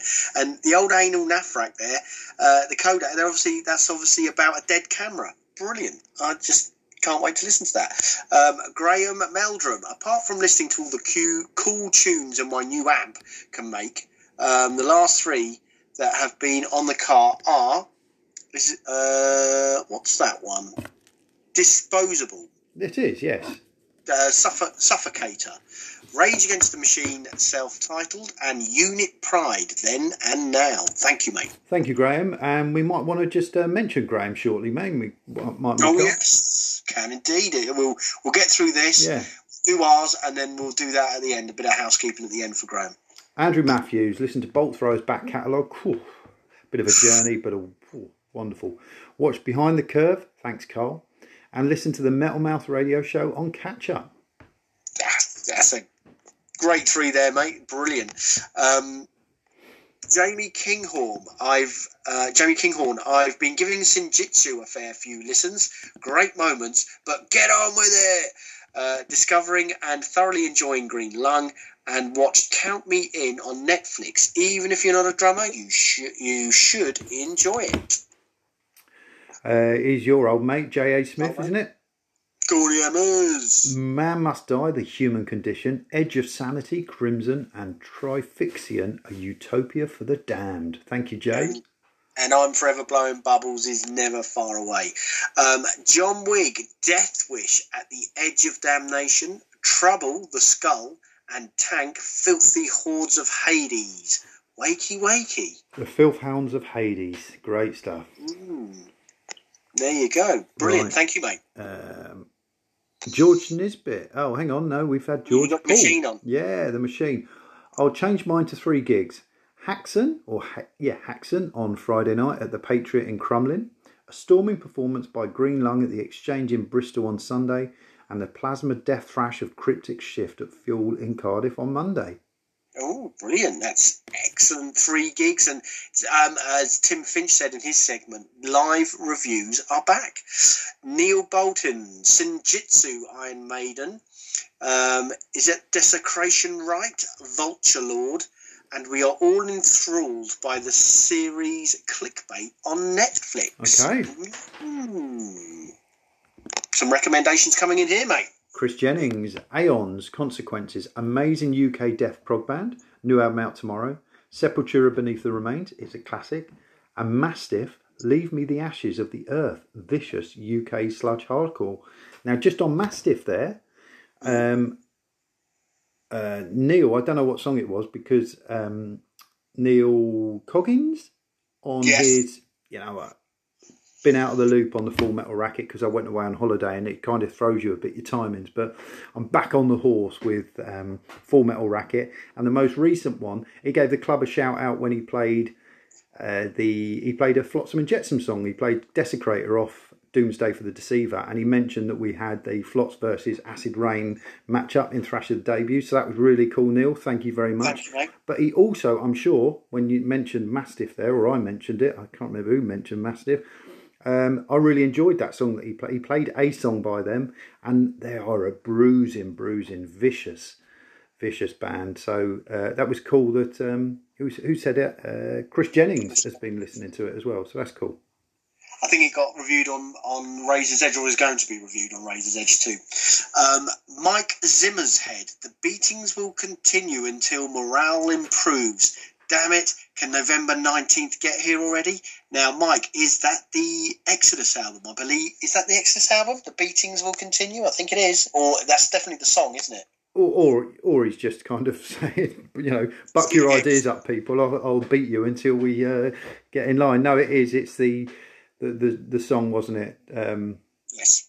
the single that they released. So yeah, brutal song. Nicholas Janssen, Bosch, B O S C H, Fleisch Wolf, Tony Joe White, The Train I'm On, and Artillery Terror Squad. Uh, not heard of those uh, two of them. Obviously heard of artillery. It sounds like that would be a mixed bag, mate. Uh, Mark Penson is at Hazard, Misleading Evil, a right thrash treat recommended via the Thrash Wheel of Fortune thread by Luke, Luke Alexander. Killer album. Uh, COC Blind was waxing lyrical with Rob McGuire and some other members about it. Blinking Brilliant album, R.I.P. Reed, and Iron Maiden Senjutsu in installments. It's okay, but nothing has really grabbed me. It's a 5.5 out of 10 so far. Yeah, I think in that list of albums that people suggested for the Wheel of Fortune, COC Blind was mentioned. I think it was four times as a choice for people. So uh, it's a yeah very very well thought of album. And when it does come up, even when it does come up, it will yeah no doubt it will it will soar to the the the higher upper echelons of the Hall of Fame. But that's cool there. That Hazard one as well. Quite a few people have spoken about that. Um, I know a few of the guys in our um, certainly John and I'm sure Gareth really enjoyed it as well, John Wigg. So I, I think I'm going to check that out. That's going written down now onto the list of albums that I think I've tried and I'll go again. Right, where are we? We've just had Mark Penson, that's cool. Lee Hammer Harris, Iron Maiden, Senjutsu, Opeth, Damnation Deliverance, and watching Babylon 5 Season 5. No, there you go. See Babylon 5, I don't mind. That's pretty cool. Um, Cheers, Lee. Andrew, thanks, cheers, mate. Andrew Biles, Dismember, massive killing capacity. The Crown, crowned in terror, and Carcass, tools of the trade. Old school death metal, that Yeah. certainly is. Uh, looking forward to the new Carcass when that comes out. Luke Alexander, been mostly on a little break from metal this past week, apart from Maiden. So a few random ones here. Senjutsu, Massive Attack Blue Lines, and Frankie Goes to Hollywood. Welcome to the Pleasure Dome. Nothing wrong with. I, I mean, there's there's all good stuff there. Frankie goes to Hollywood. Always sort of fascinate me a little bit in the regards that I think they are the heaviest pop band ever. Who are you talking about, Frankie or Massive Attack? Sorry, I didn't. Frankie. Frankie. Oh, okay. You know, there's some of their stuff I reckon could have been covered by lots of metal bands and metaled up with no problem whatsoever. Yeah. Um, Nick Tucker, Iron Maiden Senjutsu, Infectious Grooves, Violent and Funky, and MOD, Rhythm of Fear. Thank you, mate. Nice to hear from you. Yeah, that was his choice for the Wheel of Fortune as well. Rhythm of Fear. I think it's his favourite album. He said certainly favourite MOD album. So yeah, unfortunately didn't get there, but um, great to have you um, back in again, Nick. It's good to hear from you. Brilliant. Brilliant. Right. What have you been listening to, mate? An album that's been mentioned a fair few times, Senjutsu. Obviously, Maiden's new album, um, kind of when it came out, gave it a few. I kind of got to track three, and that was where I got to. Not because I didn't like it, but it was just kind of quite a lot to take in. Uh, track, not track three, track four. Lost in a Lost World, and I was stuck on that track, really enjoying that. Great track, really like it. Uh, I've since kind of got to the past the point now of those first one or two listens where it's been on repeated listens. Now it's not most albums I can listen to on a drive to work and I get the whole album in. Not with this one. So it is it is still broken up and it's not you're listening to it in a full listen. But I've got past that point now where I'm hearing different things in the individual songs. The songs are becoming a little bit familiar with me. And I think the danger is because it's so long, people are just, as we know, because we're reading from and hearing from people, the length of it and the length of the songs are turning people away from it. And that's my fear that they're kind of going to hear it once and then possibly not invest that time because it is such a mammoth album. And I do think from what I've I'm really enjoying it. You know, I suppose that's what we're getting to. I'm really enjoying Senjutsu. I'm finding more and more in each song. Um, yes, it's not it's not rewriting the the, the the book, but it's it's enjoyable and and I'm enjoying it. So there you go. It's um, can, can I can I just come in because also one of mine is Iron Maiden Senjutsu, and I've I've had a look at you know obviously listened to it a few times, and I do understand what you're saying there but it is difficult to um, to defend as far as the length when the first the last three songs and you've still got well over half an hour almost half of the album to go yeah no i yeah it's i can't sit here and defend it and and i'm not going to but um i i in a way feel a bit that I'm not qualified to sit here and go, well, it should be shorter. Or I mean, we, we can all say it because we are we're all critics now, aren't we? The album's out there, we can say what we want about it. But I, I do feel a bit of a cheap shot when I I couldn't have done any better. So if Maiden want to write a ten minute song and um, it has a two and a half minute introduction, and you kind of think, hang on a minute, that song could have been eight minutes long or seven minutes long.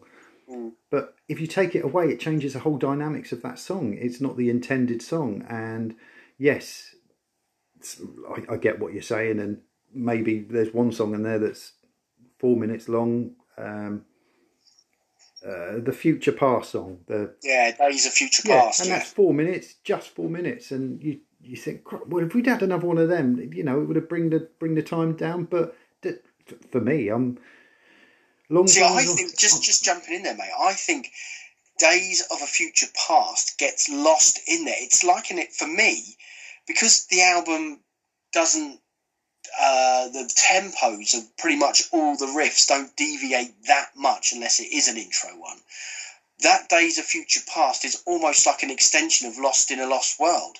I kind of feel, oh, this is the another verse and chorus of Lost in a Lost World. Do you know what I mean? Because it is so short. Yeah, um, what do you think? I'm just going to just put a couple of tracks out, uh, three tracks, and then we'll move on. Darkest Hour.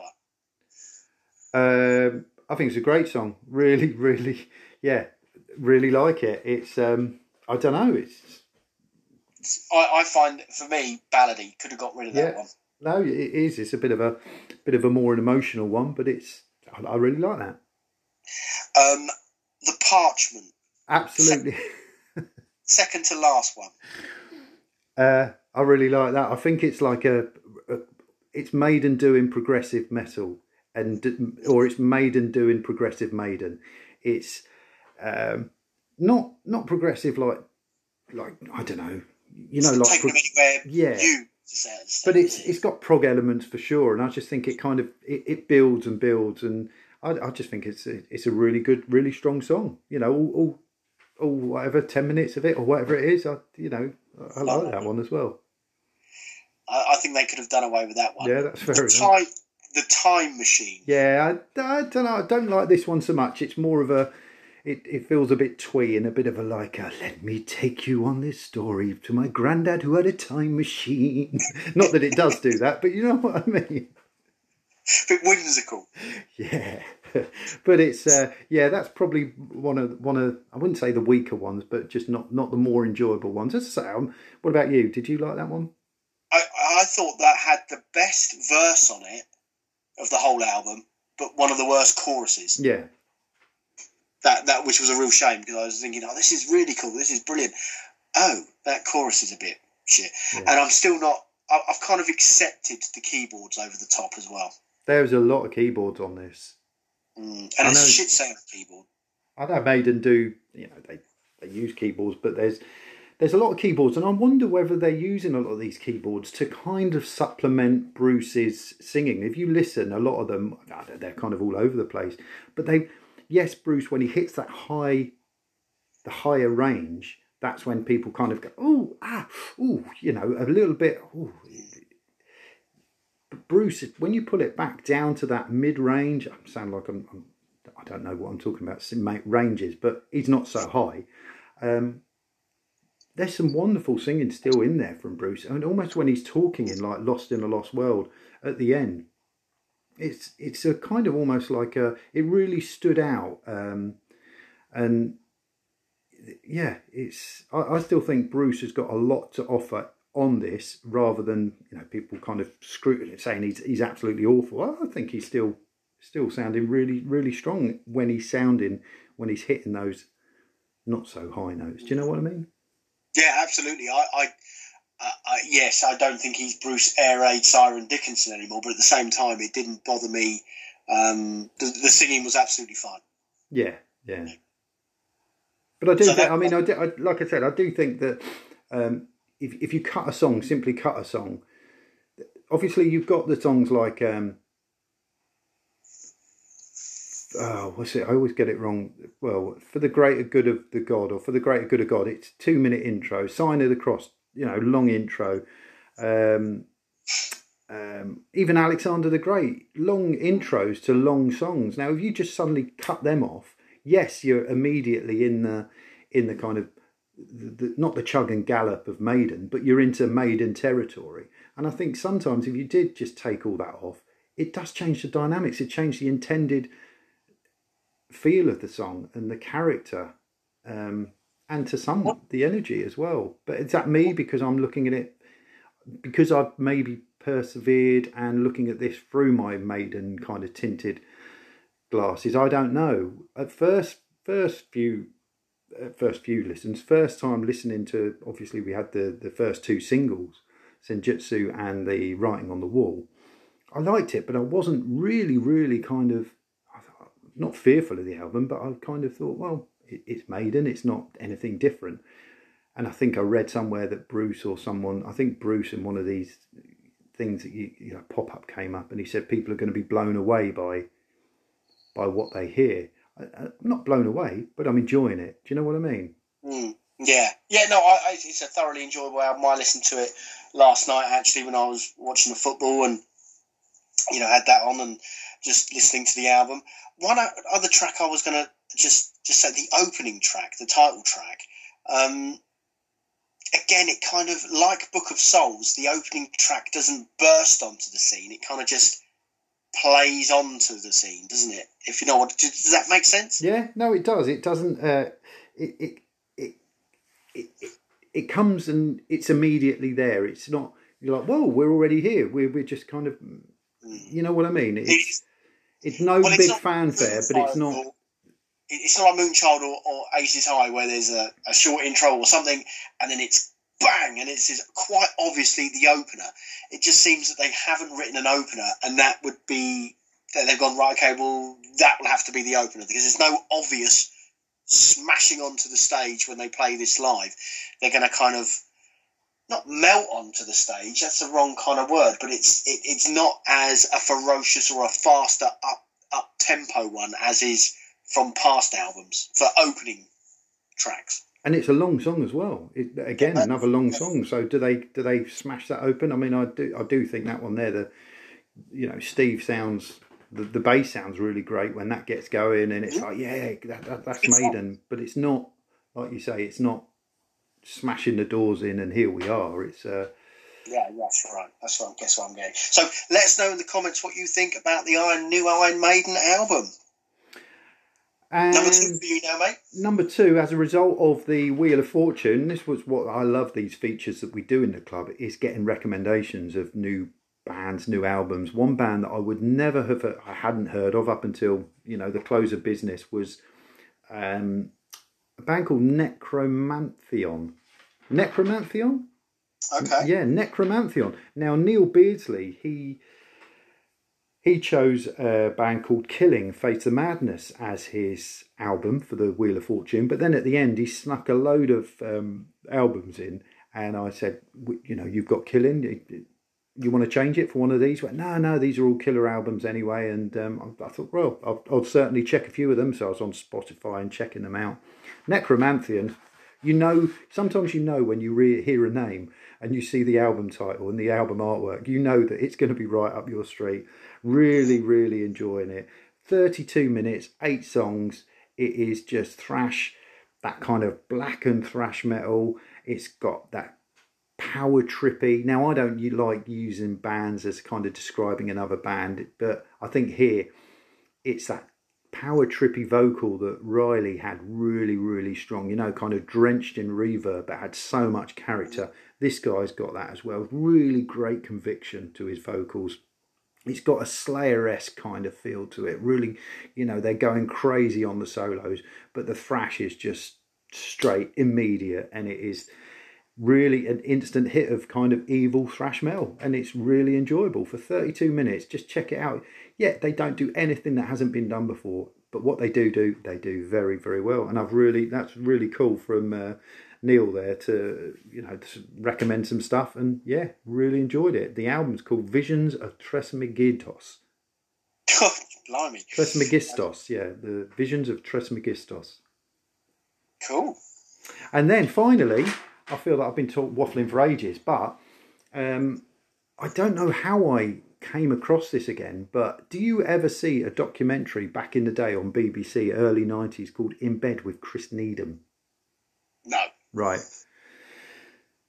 BBC did this thing called video uh, video diaries or teenage diaries where people. Oh, I think Pete D sent me a, a little snippet of this, maybe. Oh, okay. Well, uh, I certainly remember it back in the day. Hadn't seen it for years, um, and then something came up. Not sure how, and it's a guy called Chris Needham in the early 90s who him and his best mate filmed themselves and he's filming himself because he's starting up a band and his love of heavy metal and it takes him he, he kind of 16 or 17 years old so he shows going around his sixth form um, I haven't watched it all. I'm kind of only about halfway through it. It's on YouTube, but Carcass are opening. You know, the, the music's on there. Carcass are playing. There's one part where Sepultura, I think it's Beneath the Remains or Or Arise, is playing. And he's talking to his best mate, the cameraman. It's all a bit Spinal Tap, but very. You know, what comes through is his kind of unwavering, genuine love of heavy metal. He's got he's got this kind of really awful mullet, and um, you know it's it's right early nineties, and it's the fashion's awful, but that's how it was then. But it's it's just an endearing look at someone that's so passionate about heavy metal. He's in a ba- he's trying to get his band to, kind of established, him and his mates, but they haven't got any instruments. So he's phoning around these uh, local music shops saying, Yes, well, is there any chance that you might not go for this, but is there any chance that you might loan us a bass guitar? Um, and you can hear the bloke saying, saying why has your bass guitarist not got a bass guitar? well, because he hasn't started lessons yet. um, and it's, yeah, it's an endearing look, uh, if not cringeworthy, but just comical without being comical. The guy was totally true to it or when he when he was filming it. You know, he was a 16, 17 year old lad who's yeah, in his early 40s, no doubt now. But um, yeah, it's um, it, it's well worth a watch for just, you know, for an hour of um, a fair bit of decent music. But looking back at a time when, yeah, we were all there at once. So. Is that on? Is that on YouTube? Yeah, it's on YouTube. It's called In Bed with Chris Needham. Oh, maybe you should maybe you should link that one when it when it come when yeah, we post. Yeah, I, I, I need to I need to finish it. I certainly haven't seen it all. I've got about halfway through, and uh, yeah, I look forward to seeing how the band gets on because I can't remember quite how it happened. It's a bit like the uh, arena documentary uh, where Mitch and his girlfriend are sitting. Although Mitch comes across, you know, you know, fairly artic- articulate, whereas uh, Yeah. Whereas Chris is, uh, he, no, he's pretty cool actually, but his girlfriend doesn't say a lot, so it, it's it's pretty cool. So that's me, mate. A couple of um, Necromantian, Maiden, and In Bed with Chris Needham. So um, I had Maiden, and we talked about that. Um, also, one that sort of sprung up out of nowhere, really, for me, although they've been going for a little while. Have you heard of Portrait? I haven't. No, I have not. Um, Razor's Edge done a review, and um, a couple of people, I think Terry Mapp actually uh, put this up as well that he was there. So I, it was one that was sort of like caught my attention just from from looking through social media. So well, I'll, I'll give it a spin. I'll put it down and I'll and I listened to it. It's been been queued up for a little while. Listen to it. Um, it's almost like power. It's just straight up heavy metal, really. It's slightly heavier than heavy metal back in the day because I think ha- things have got a little bit heavier and towards the heavier end. Um, but it's just good heavy metal, and I just really enjoyed listening to some really nice, good heavy metal. It wasn't growling vocals, but there was plenty of chug in there, and it was just it was it was nice. It was nine tracks. Singer goes a little bit high here and there. Um, I could tolerate that. That wasn't anything to worry about. And yeah, it's not going to set the world on fire, but it was just nice to listen to and, and a nice one to to give a spin to. So um, enjoyed that one. So a bit of a heavy metal with Iron Maiden and Portrait. And then I, I was going to put something down, but I, I, I, changed it. I've just started. My my wife was uh, watched this, and I saw the sort of arse end of it. And um, I've, I've just started watching it. I've got a little bit of a binge on it. I'm about just about three episodes in. I think some of the members have um, recommended it from Netflix. Wild Wild Country. Okay, what's that then? It is a is six part documentary about a. They were a religious cult. They're a cult anyway. Uh, I'm not sort of where they are a religious cult um, that kind of mixes Hinduism with. Well, I don't know what else it mixes with, but it's uh, they all dress in red. And have you ever heard of the expression "better dead than red"? I haven't, Carl. No. All right, so that's the example. But I, I believe this because all of the disciples wear red.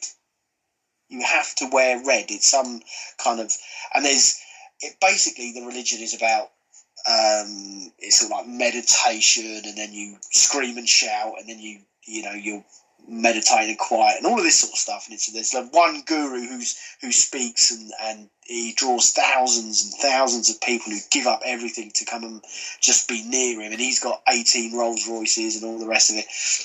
But the story is about how they've taken over a town called Antelope in Oregon in America because they bought a ranch which is the size of Manhattan Island in Oregon and they wanted to turn it into their paradise. And there's a town, no word of a lie, this town called Antelope that had 40 people in it. And it's about the kind of journey that this cult went through. And it involves, and it's just absolute. I mean, I love anything about cults anyway. I'm kind of fascinated, not so much about the religious, just why people give up everything for something quite small, really, because this cult, this the whole thing that they're doing is kind of like meditation. And even one of the very leading lights, she says, very go, she goes, meditation, yeah, that's not really my cup of tea. I can kind of take or leave that. And yet the whole religion is fucking based on it. And people give up everything for it. And so I'm totally absorbed in that and I will watch it all the way through the end. Um, so how big, how big is the town now? You said there were 40 people when it started. How big is it now? How many, how population wise? It thousands, is it? Well, yeah, they wanted. Uh, so the ranch that they bought was just outside. Antelope was about 19 miles from the uh, from the ranch, but of course the ranch needed that town because it needed to get provisions and things like that.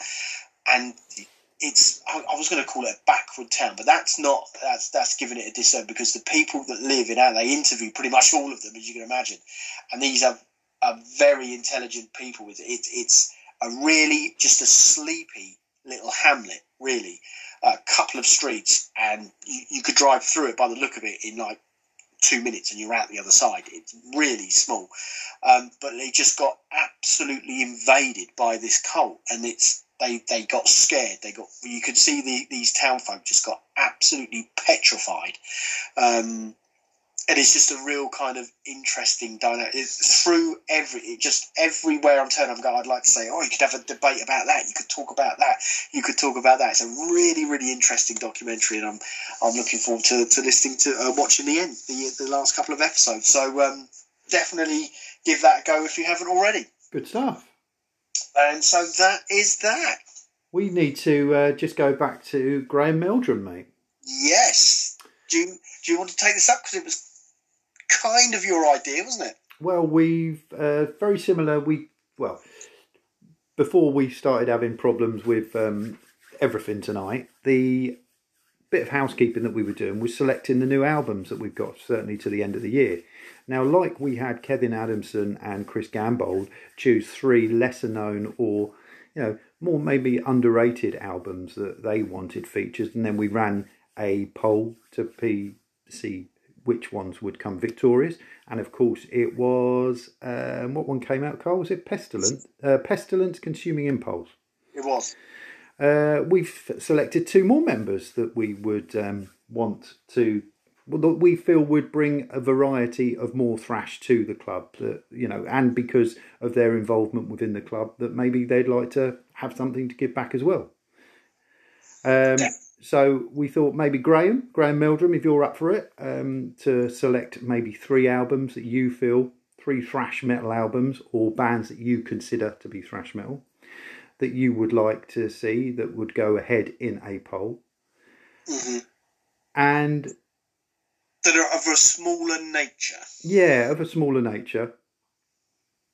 Um, and I'm trying to think now, Carl, who else it was. We, we were talking about sh- uh, wondering whether Leanne Evans would like That's right. Sorry, Leanne. Yeah, um, and and Leanne, I, we don't know if Leanne listens to the podcast, but um, I'm sure she does because she's commented in the past, hasn't she? So, Mhm. uh, Leanne, if you're up for it as well, three albums that you feel would sit within the thrash metal spectrum, smaller bands that would go head to head with Graham's, and um, one of them would become victorious out of the six to be a future album of the fortnight, and that would be in November. Yes, I'll tell you the exact date because I am. Uh, that is working. So we would look. That would be the penultimate album of the year, which would be on the twenty fifth of November. Yeah, So we would have an omnium. You'd get the three to us, and then we would maybe have an omnium in the next um, break in uh, Thrash of the debuts, which looking at it would possibly be on the second of October. yeah, So we'd have a we'd have an omnium on the second of October, and then we would post the the winning um, album in in uh, in when did I say it was twenty fifth of November. So, couple of weeks to have a think about it. If you don't want to do it, well, we'll contact, send you a message anyway because you might not listen to this. So, we'll send a message and just see if you're up for it, and then start thinking about those three. Get a little post about each album written and get it over to us. That'd be fantastic. That'd be brilliant. Cool. Nice. So let's see where that takes us, which uh, brings us round nicely to um, to basically that's it, mate. Well, just one more thing, mate. This weekend, um, I'm off to a Oh. football. Um, yeah, I'm off to a football match this Saturday. Um, meeting some mates. We're going to meet in a pub. I don't know if you want to come, do you? Do you want me to bring my uh, tape measure, mate? Yeah, if you wouldn't mind, mate. That's what that's what we get up to. Cock measuring. the old, good old. Co- that sounds like the name of the pub, the Cock Measurer. Yeah. Brilliant, brilliant, mate.